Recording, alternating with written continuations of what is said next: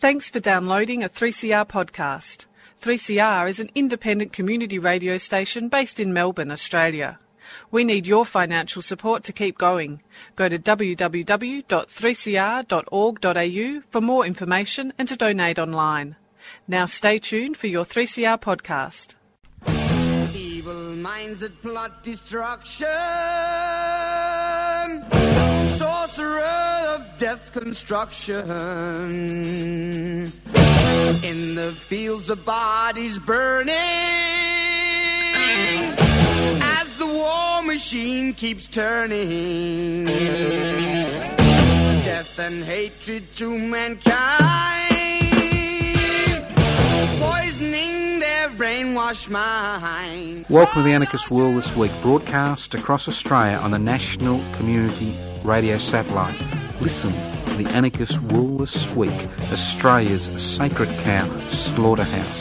Listen to analysis of local, national, international events. Listen to analysis you'll never hear anywhere else.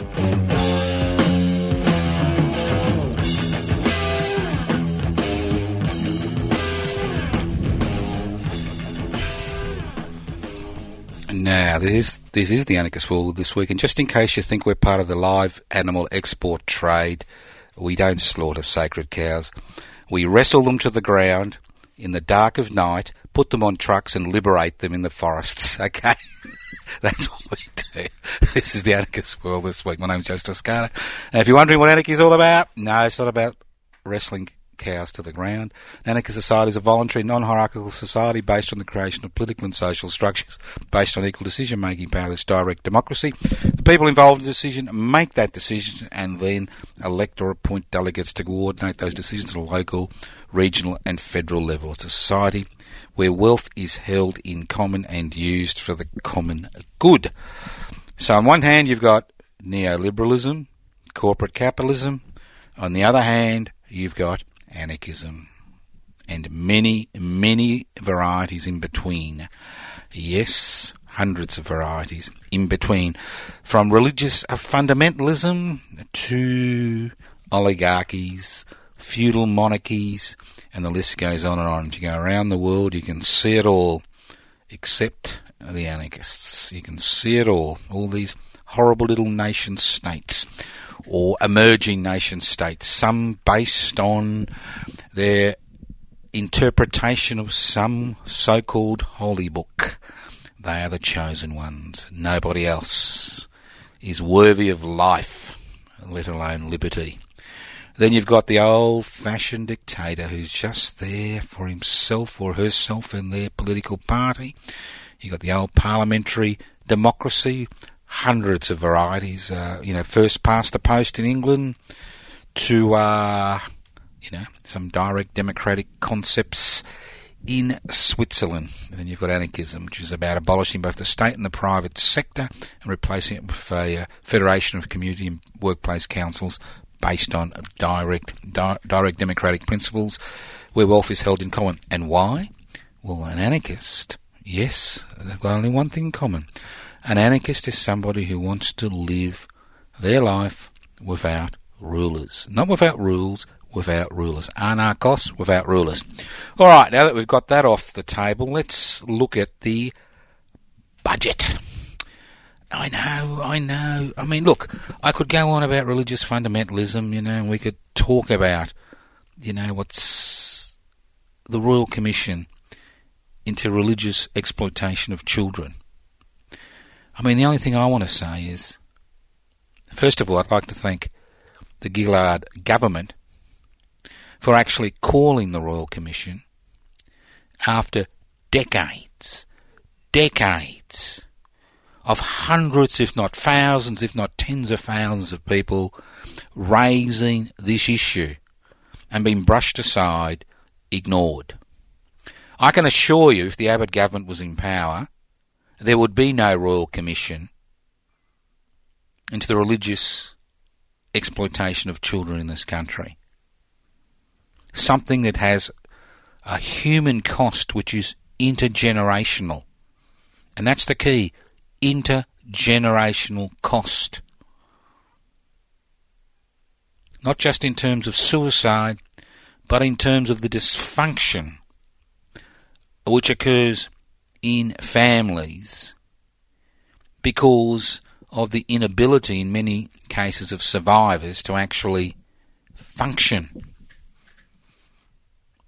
I mean, the extraordinary thing is, why did it take so long? Why did it take so long?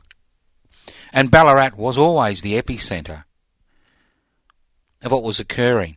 And it was the people of Ballarat who got together, who got some interested police who were willing to break the rules, who put the pressure on the federal Gillard-led federal government to call this Royal Commission into what is one of the darkest chapters in this country's history.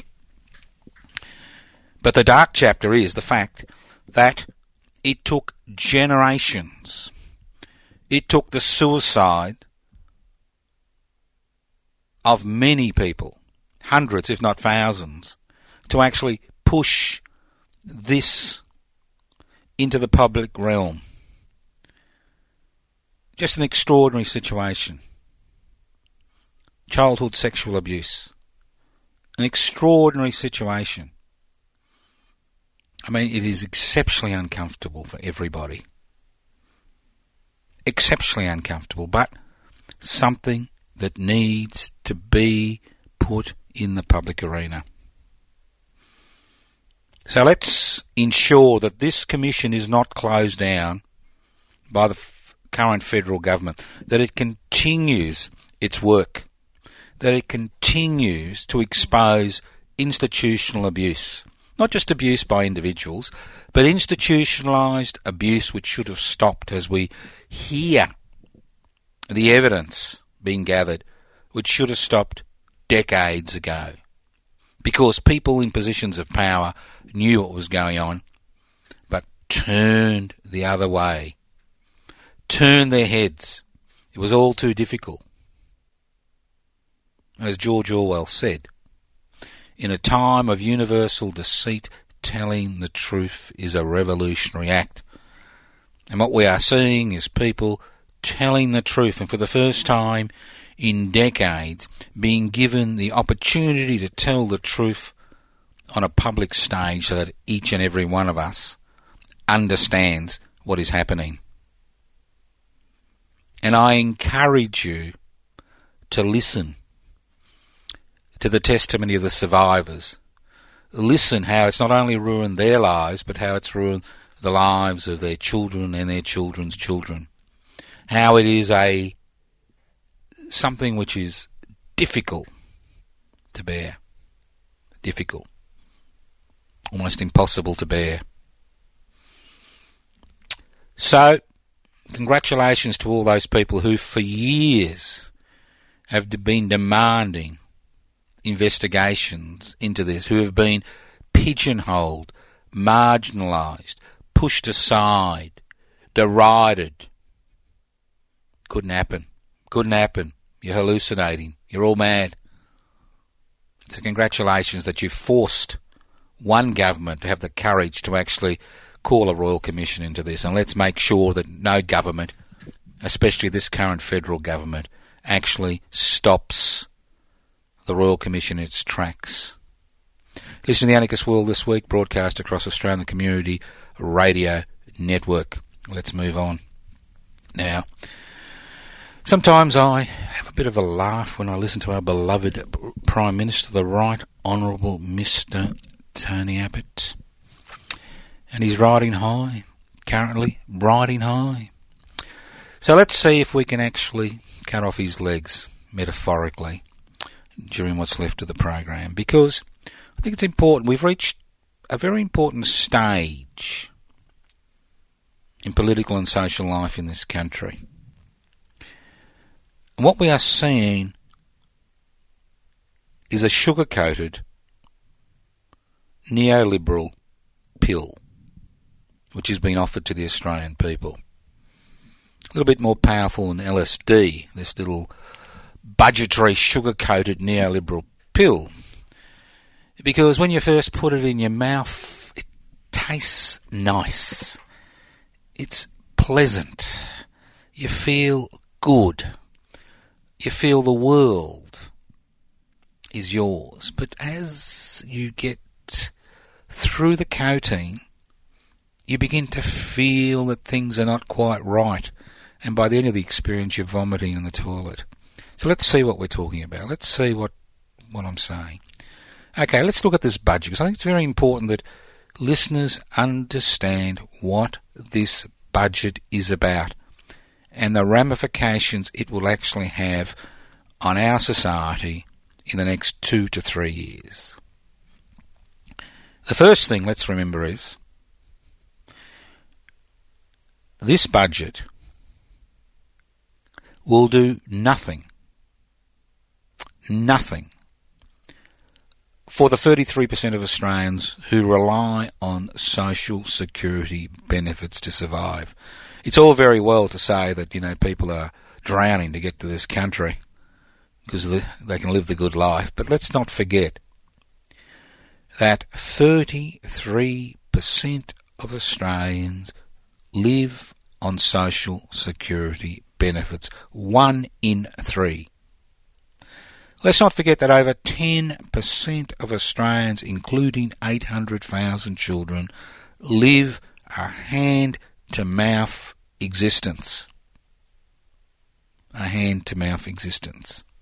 And let's not forget that this government has, over the last eighteen months, done all it can to remove the social supports which have been created over the past f- few decades to actually assist people who find themselves in this difficult situation. So if you're on a disability support pension or trying to get on one, if you're on an old age pension or trying to get an old age pension, if you're on unemployment benefits, if you're a single parent, you have been at the raw edge of this government's neoliberal ideological agenda, whether it's in terms of the services you're actually able to access as resources are being removed from services, whether it's legal aid, whether it's uh, health, whether it's public education, or whether it's just a, a matter of actually trying to make ends meet, especially if you are not in social housing, which is a disappearing breed in this society. So if you're one of these people, you know, you know that this government's policies stink. And I'd just like to remind you that if these clowns, and they are clowns because they think, you know, we're idiots, if these clowns had a majority in both houses of Parliament, we wouldn't be having been offered this sugar-coated pill, the budget. Because if these clowns had a majority in both houses of Parliament, I can assure you people would be paying a co-payment for access to Medicare. I can assure you that they'd be paying extra for their pharmaceutical benefits. I can assure you that people under thirty would be waiting for six months for unemployment benefits. I can assure you that it would be much, much, much, much more difficult to access a disability support pension or single parents' benefits or unemployment benefits if these people had a majority in both houses of Parliament.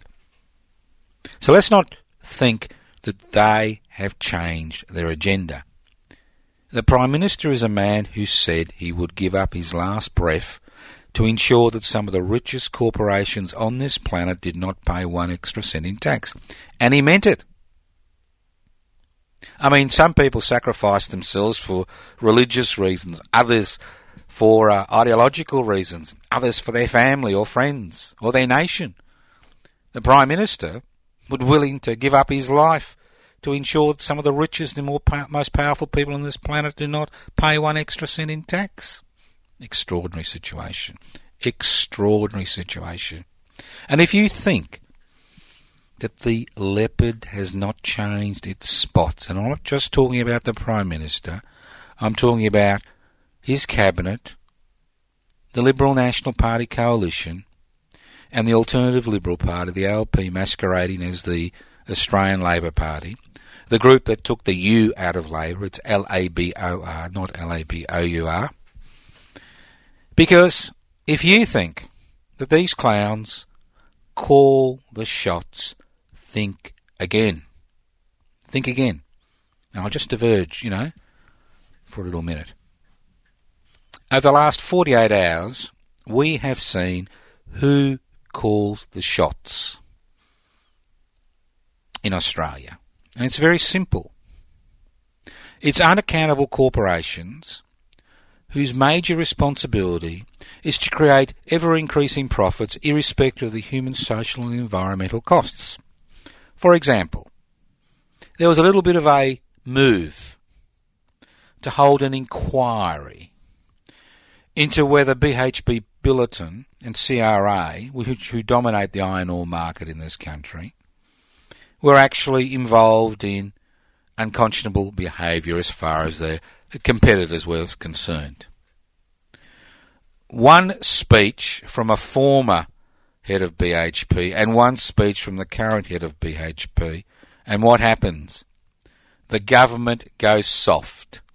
No inquiry. End of story.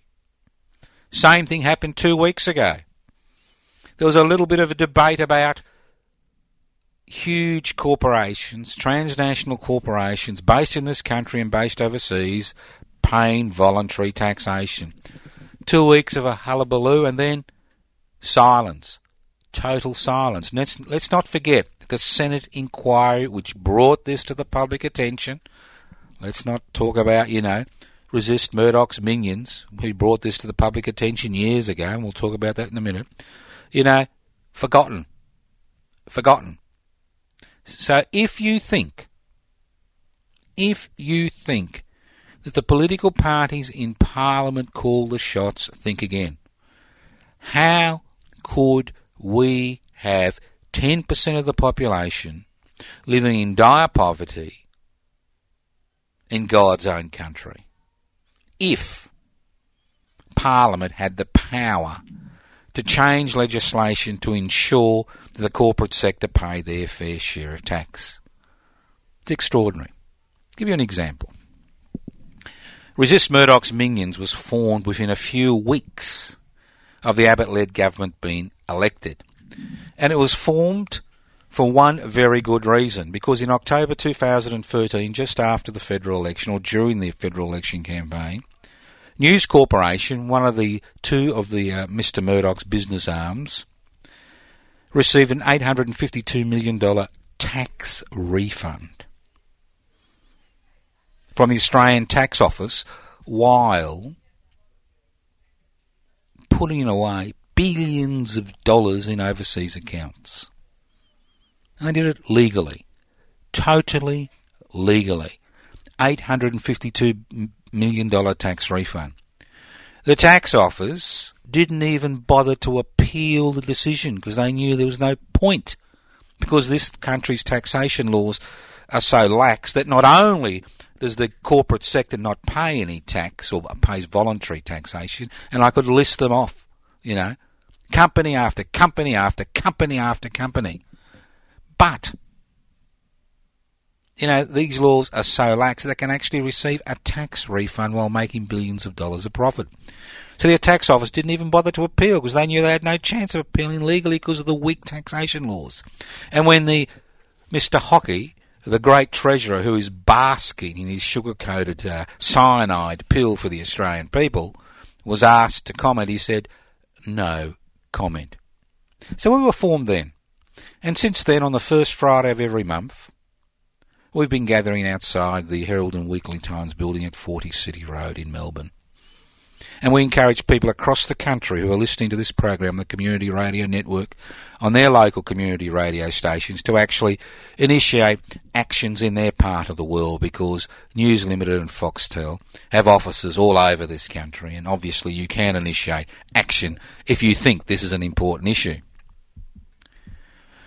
So on the first Friday of the month, we troop up to be harassed by private security guards, to see police there, protecting, that's right, protecting, stopping us from actually trying to gather and bear witness to this unpalatable truth. That as far as corporate tax evaders and minimisers in this country go, twenty-first Century Fox and News Corporations, Murdoch's two arms in this country and overseas, are the number one, number one, uh, number one. They're number one all the time.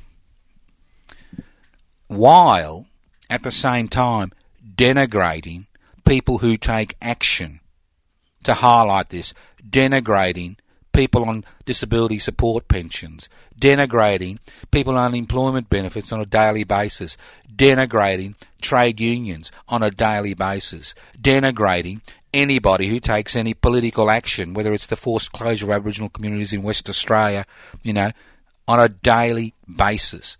Here we have the country's number one tax minimisers on the Australian Tax Office's list, number one on their list, having the audacity, as we saw in Great Britain last week or the week before, having the audacity to actually pull out all stops to ensure the neoliberal trash that currently rules us continues to rule us ad nauseum. Just extraordinary. So we will continue this campaign until the next federal election. We will continue this campaign while there is one of us there to bear witness. And irrespective if there's one, ten, twenty, a hundred, a thousand, ten thousand, what's important is the fact that it continues to occur, that we highlight this, because this has, when corporate Australia doesn't pay tax, it has major implications on each and every one of us. If you're on a waiting list for important cardiac surgery or a hip replacement or a knee replacement or a hernia operation or an eye surgery, and you're waiting and waiting and waiting and waiting and waiting and waiting for your turn, and you're told there aren't enough resources. Of course there aren't enough resources when seventy percent of taxation revenue continues to be paid by pay-as-you-earn taxpayers, as by, by wage earners. Just an extraordinary situation. So once again, on the fifth of June, Friday the fifth of June, we will be congregating. But we will be starting off in Melbourne at Federation Square at eleven thirty a m. We decided to take the struggle to a wider audience. We will walk from Federation Square, handing out leaflets, talking to people at eleven thirty a m. We'll leave at eleven thirty a m, eleven thirty a m, quarter to twelve, to forty City Road, Melbourne, to set up, once again, our presence, to be there, to highlight that what is occurring is not acceptable. Like other people who've worked for decades and have been ignored, marginalised, ostracised, as I spoke about at the beginning of the of the program. It takes people like us to actually keep these issues in the public eye. You can't rely on the government guild at A B C. You can't rely on the corporate-owned media. They don't even report what's happening in the corporate-owned media as far as their affairs are concerned. You have to rely on people like us to actually bring these things to the public's attention, because it's important that we join the dots. So let's move on with the budget. This is the Anarchist World This Week, broadcast across Australia on the Community Radio Network. My name's Joseph Ascari. I'm hosting today's program. If during the course of the program you get called away, don't despair. You can access this program by going to three c r dot org dot a u. The program is podcast. You can podcast is up for the next six to eight weeks. three c r dot org dot a u. You can write to us at Post Office Box twenty, Parkville three oh five two. Post Office Box twenty, Parkville three oh five two. Yes, we still answer letters. You can email us at anarchistage at yahoo dot com. anarchistage at yahoo dot com. You can go to the Anarchist Media website, anarchist media dot org. or you can leave messages on oh four three nine, three nine five, four eight nine. This program is being broadcast via the Community Radio Network. My, my name's Joseph Toscano. Let's go back to the budget. Let's look at the nitty-gritty. Now, the jewel in the crown is the twenty thousand dollars tax deduction for small business with less than two million dollars turnover and for sole traders, less than two million dollars turnover. This is the jewel in the golden crown. Now, why do we have this jewel in the golden crown? Why do we have this little bit of pump priming? Well, it's very simple. Corporate Australia does not pay tax, and they're not going to be paying tax while this government or the A L P is in office, because these people are not willing to put the pressure on corporate Australia to pay their fair share of tax. Interest rates are at historically low levels. two percent, that's the Reserve Bank interest rates. You're paying four to five to six to seven to eight to twenty-one percent if you've got a credit card debt. That's right, they're still raking in the money if you've got a credit card debt. So, all lowering interest rates have done is actually created a property bubble, especially in Sydney and Melbourne. Okay? Property bubble. Sydney and Melbourne. So, as far as the mining sector is concerned, jobs are diminishing. Iron ore prices are decreasing. Taxation revenue is decreasing. So, the sheep is dead. We no longer ride on the sheep's back, although there's a little bit of a bounce in uh, wool prices currently. And the mining sector is beginning to run down. China is moving from a export-orientated economy to a service-driven economy, so they don't need as much iron ore. India, which is on the next cab off the rank for major industrialisation, is going to rely more and more on solar power, not coal or iron ore. And the list goes on and on. So, diminishing assets as far as mining is concerned, increasing unemployment, a property boom. Because with the increase in, with the drop in interest rates, what people have done is, because of this country's interesting taxation laws where you get a tax deduction for owning two homes but can't use your superannuation to get a deposit on your first home, and because of speculation just by both overseas and uh, local speculators in the housing market, because they can actually get a tax deduction for owning a second home which they rent out. And the higher they gear themselves, the more money they borrow to buy property, the greater the tax deduction, because the tax deduction comes in when you make a loss from your investment, when the money you receive from the rent from the property is less than the money you spend paying interest on the property. So what we've got is this explosion in housing prices, which is actually not related to people's wages, because people's wages aren't even keeping pace with inflation for the number of major wage earners. So you've got taxation revenue stable or decreasing, because wages aren't increasing at a rapid rate for most people. You've got a mining sector which is in the doldrums, which can't seem to find markets. You've got a housing boom where the uh, ratio between average wages and the cost to get into the housing market continues to increase exponentially, you know, every year in this country. So the government needed to do something in order to stimulate the economy, and out comes the one percent, one point five percent drop in small business tax, which is neither here or there, and then comes the great sweetener, the great sweetener, the cyanide sugar-coated pill, the economic cyanide sugar-coated pill, the twenty thousand dollars tax deduction. And it's a tax deduction you can actually receive for multiple purchases, as long as they're under twenty thousand dollars. So if you are a small business that actually has money, or you borrow money at low interest rates, you can actually negate your tax liability legally for the next two to three years. So what we are going to see is not just the corporate sector paying voluntary taxation, but the small business sector paying no taxation, because any small business that can borrow the money will actually borrow the money in order to obtain that tax deduction and buy things for their businesses, or maybe not even for their businesses. So we're going to see taxation revenue plummet in the next two to three years.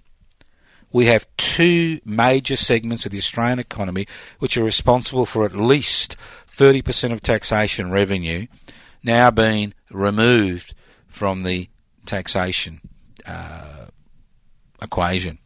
So how does the government pay for public education? How does the government pay for public infrastructure? How does the federal government provide taxation receipts to the states who find that the current G S T is not enough to meet their costs? How is the government going to pay for the pharmaceutical benefits scheme? How is the government going to pay, pay for public health care? And the issue is, it's not going to. What we will see as a direct consequence of this amateurish attempt to stimulate, use the private sector to stimulate the economy, and this is a very amateurish attempt, what we will see is a dilution, dilution in the services that are provided to people. You try ringing a government department today, especially a federal government department today, and see how long you have to wait. Think about it. So what we are in is a very difficult situation. What the government is relying on is that this tax deduction for small business will allow small business people to employ more people, create more jobs, create an increased tax revenue. This is the gamble. But why would small business employ more people when the amount of disposable income that most families have is actually, and individuals have, is actually falling for over eighty percent of uh, wage earners in this country? It's falling because of increased costs as far as access to child mining is concerned, as far as access to public hospitals is concerned, as far as access to public education is concerned. There's a cost now involved in accessing all these services. If the cost isn't monetary, it's in terms of time and in terms of lost time.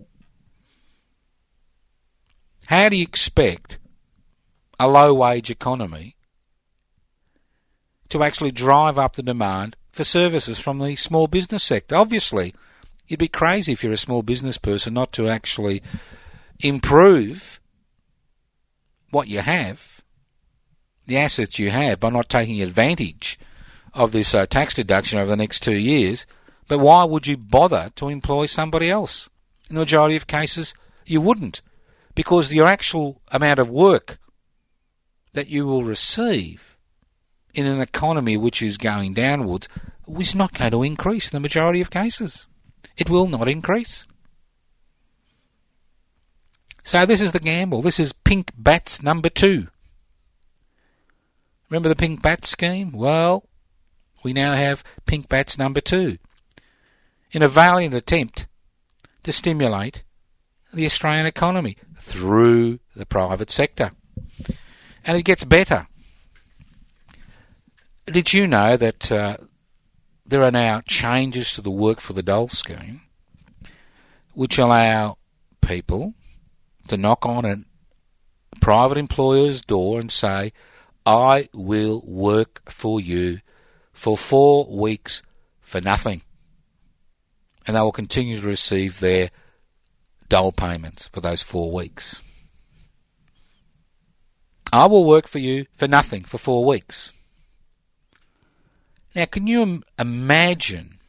Now, obviously, there are many good employers, but there are many unscrupulous employers.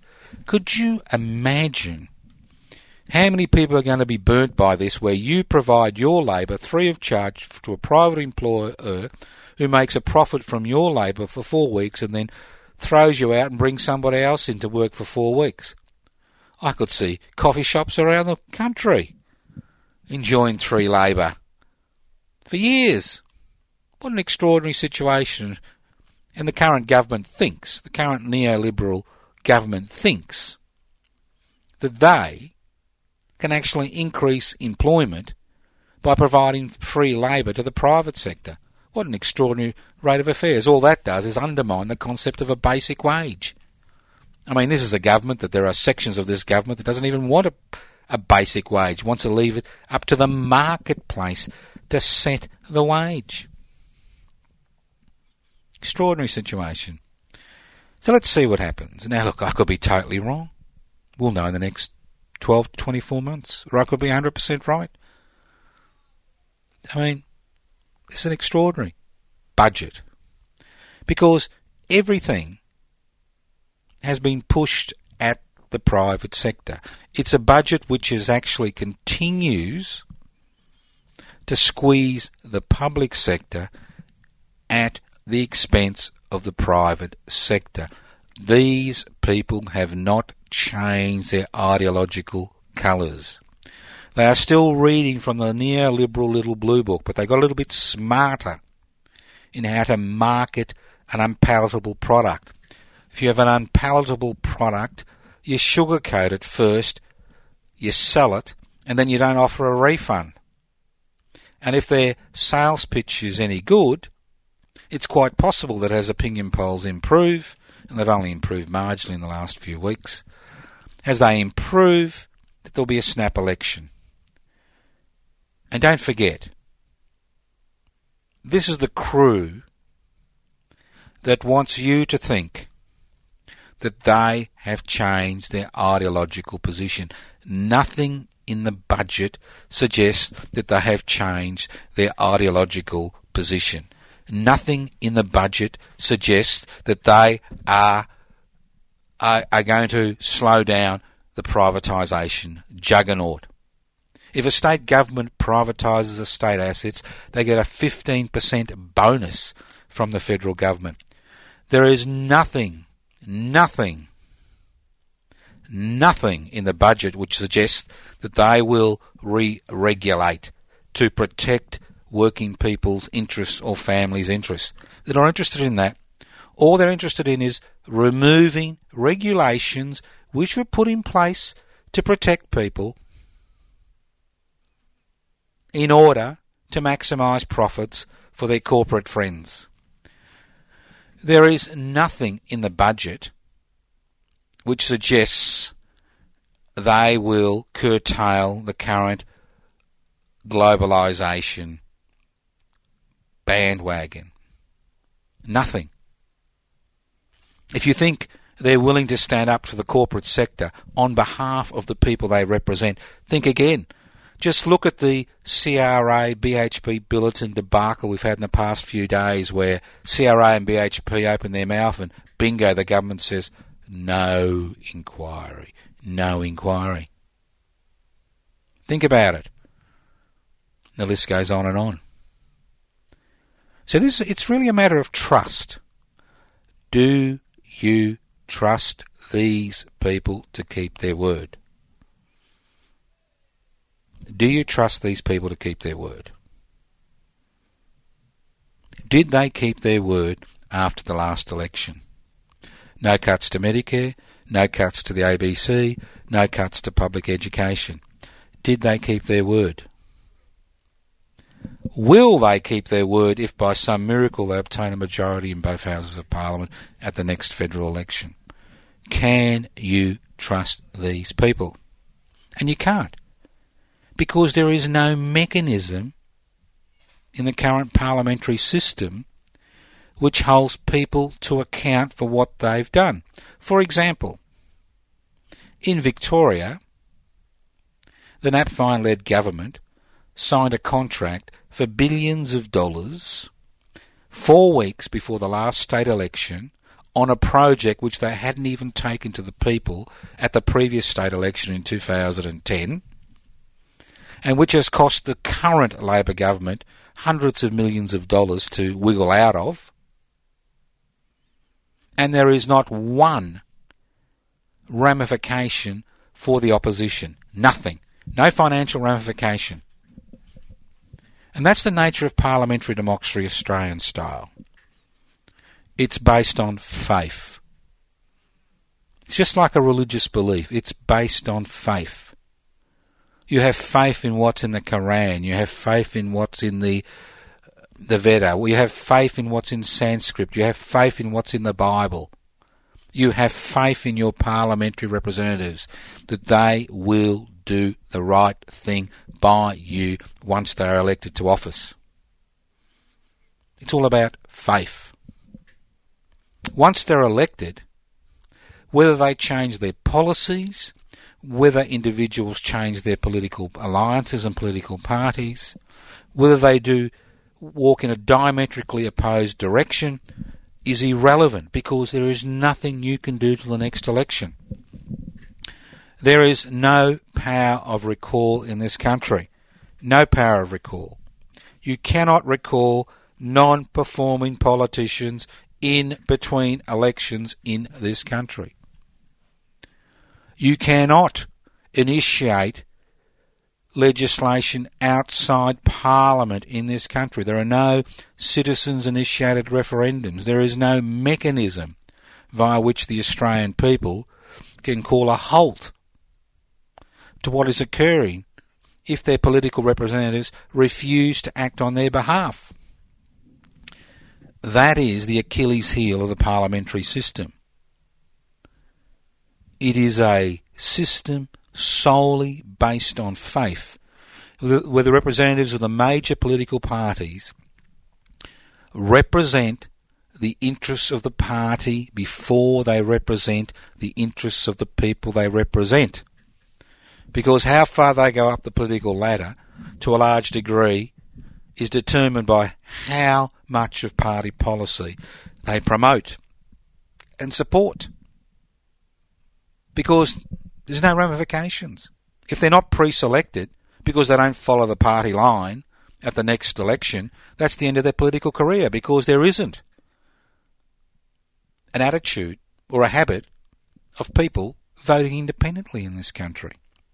People tend to vote for, again, people tend, if they do vote, and let's not forget that twenty percent of Australians, despite compulsory voting, don't vote.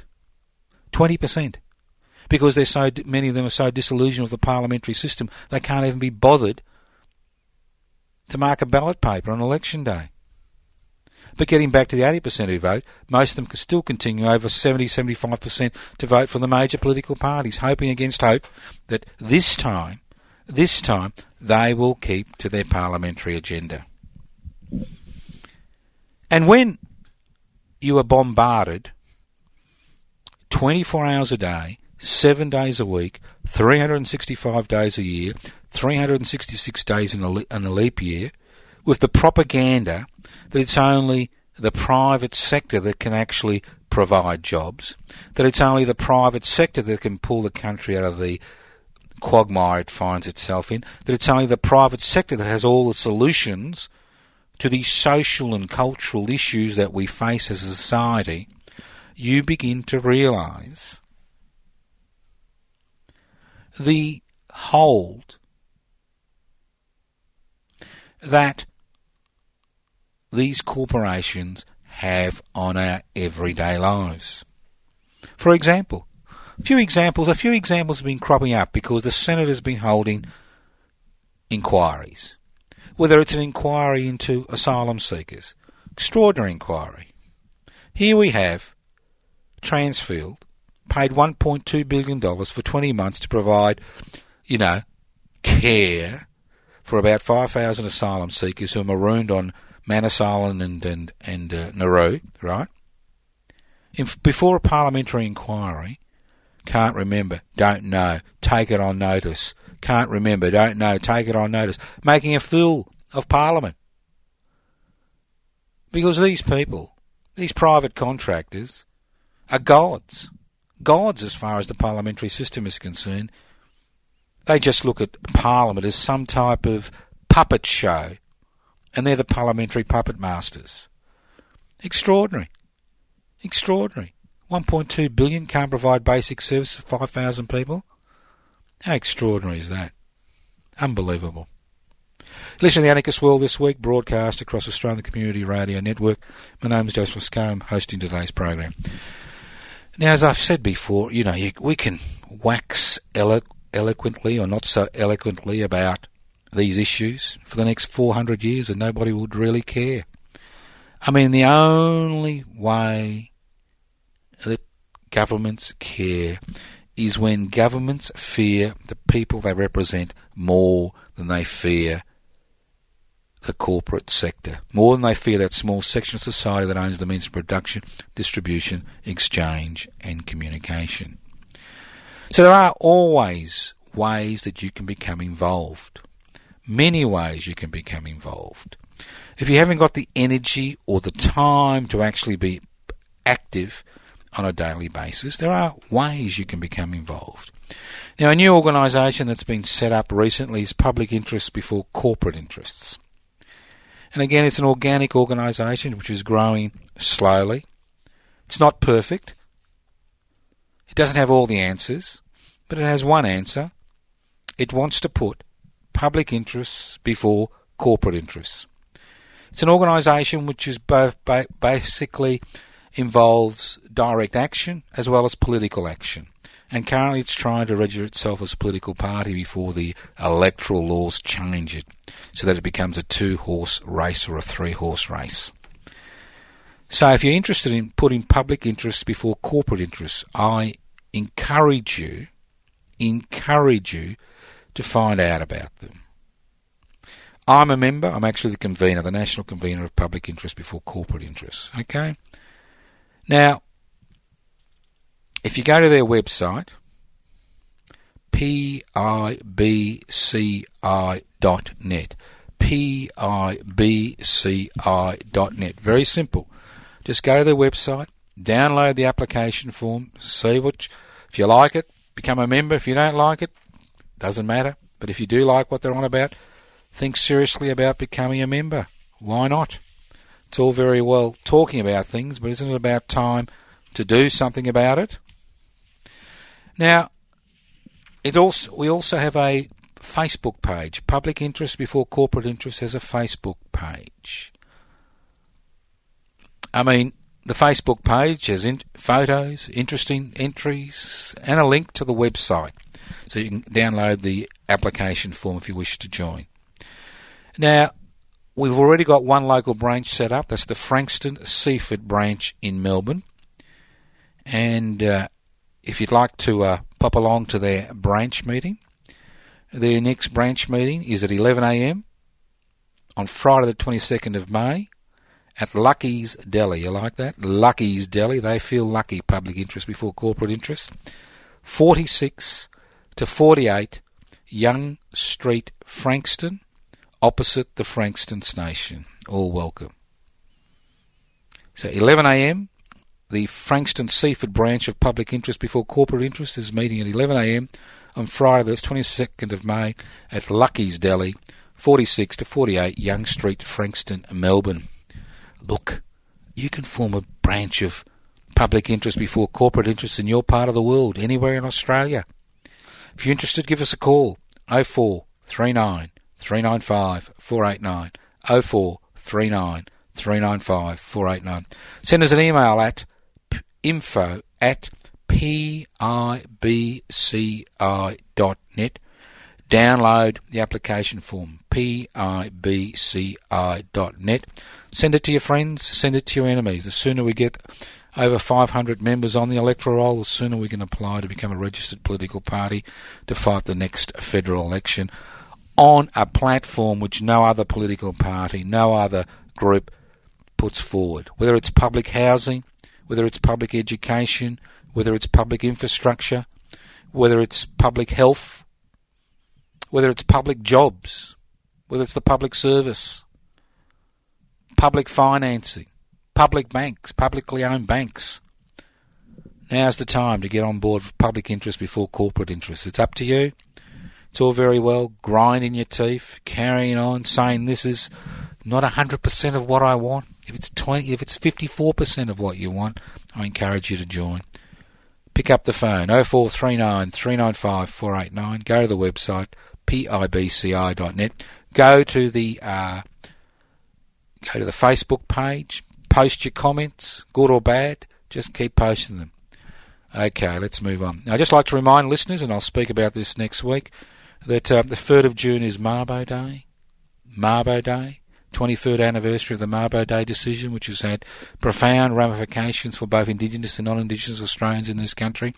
And once again, in Melbourne, and I'm sure there are ceremonies across the country on Mabo Day, especially in the Torres Strait, there will be uh, a Mabo Day uh, gathering, midday, Federation Square, corner of Flinders and St Kilda Road in Melbourne. That's uh, Wednesday, the third of June, Mabo Day, but I'll speak more about that next week.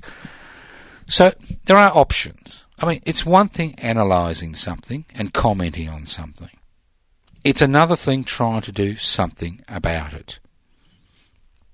And as I keep saying on this program, you can belong to the somebody should do something about that tribe, and usually nobody does anything about it. We just look around looking for somebody else to do something about it. Or you could belong belong to the I'm going to do something about that tribe, the Gunner tribe, Gunner this and Gunner that. Well, nothing happens if you're Gunner. You've got to get off the couch. You've got to tear away from that scintillating You know, uh, conversation on your on, on your web page, that scintillating conversation on the internet, all those chat rooms. You got to tear away yourself from all that pornography, all that garbage. You know, you got to tear away from your newspapers, from your Instagram, from your Twitter feed, because it doesn't matter how often you talk to each other, nothing changes unless you are willing to become involved and take action. I know it's like a recording that never ends, but nothing changes without people taking action. The current inquiry into institutional abuse of children in this country over the last five to six decades would never have occurred without decades of struggle of victims and their families pushing, pushing, pushing, pushing, pushing for that Royal Commission to be held. And it's the same in every other field of human endeavour, whether it's, you know, a basic wage, whether it's workers' compensation, whether it's a fair day's pay for a fair day's work, whether it's an adequate social security system, a safety net, whether it's access to a public hospital system, irrespective of your uh, income or who you are, it has all come through people taking action. Both political action and ex- political action through the electoral process and extra parliamentary action. So I encourage you, irrespective of what you're doing, to think and see whether you can spend spare a few hours to take up this struggle, because if you don't, nobody else will. Thank you once again for listening to the Anarchist World this week on your local community radio station. This program has been streaming live on three c r dot org dot a u. The program is podcast. You can access the podcast by going to three c r dot org dot a u. If you want to have a discussion, leave a message on oh four three nine, three nine five, four eight nine. oh four three nine, three nine five, four eight nine. Yes, we still answer letters. We must be the last people in the world who actually answer letters. Listen to your commercial radio station or the government guild at A B C. They don't bother about letters anymore. It's all about internet sites. Post Office Box twenty, Parkville three oh five two. Post Office Box twenty, Parkville three oh five two. You can email us at anarchistage at yahoo dot com. anarchistage at yahoo dot com. That's right, anarchistage at yahoo dot com. You can go to the website, anarchist media dot org, anarchist media dot org. Thank you for listening to the Anarchist World this week on your local community radio station. Listen in, to the Anarchist World this week on your local community radio station next week. Don't forget, the program is podcast. You can access the podcast by going to three c r dot org dot a u. That's three c r dot org dot a u. Now, just uh, finally, if uh, you've listened to this program for the first time and you're, you're in the car and you wonder why your local community radio station isn't uh, broadcasting the Anarchist World this week, well, give them a call, find out.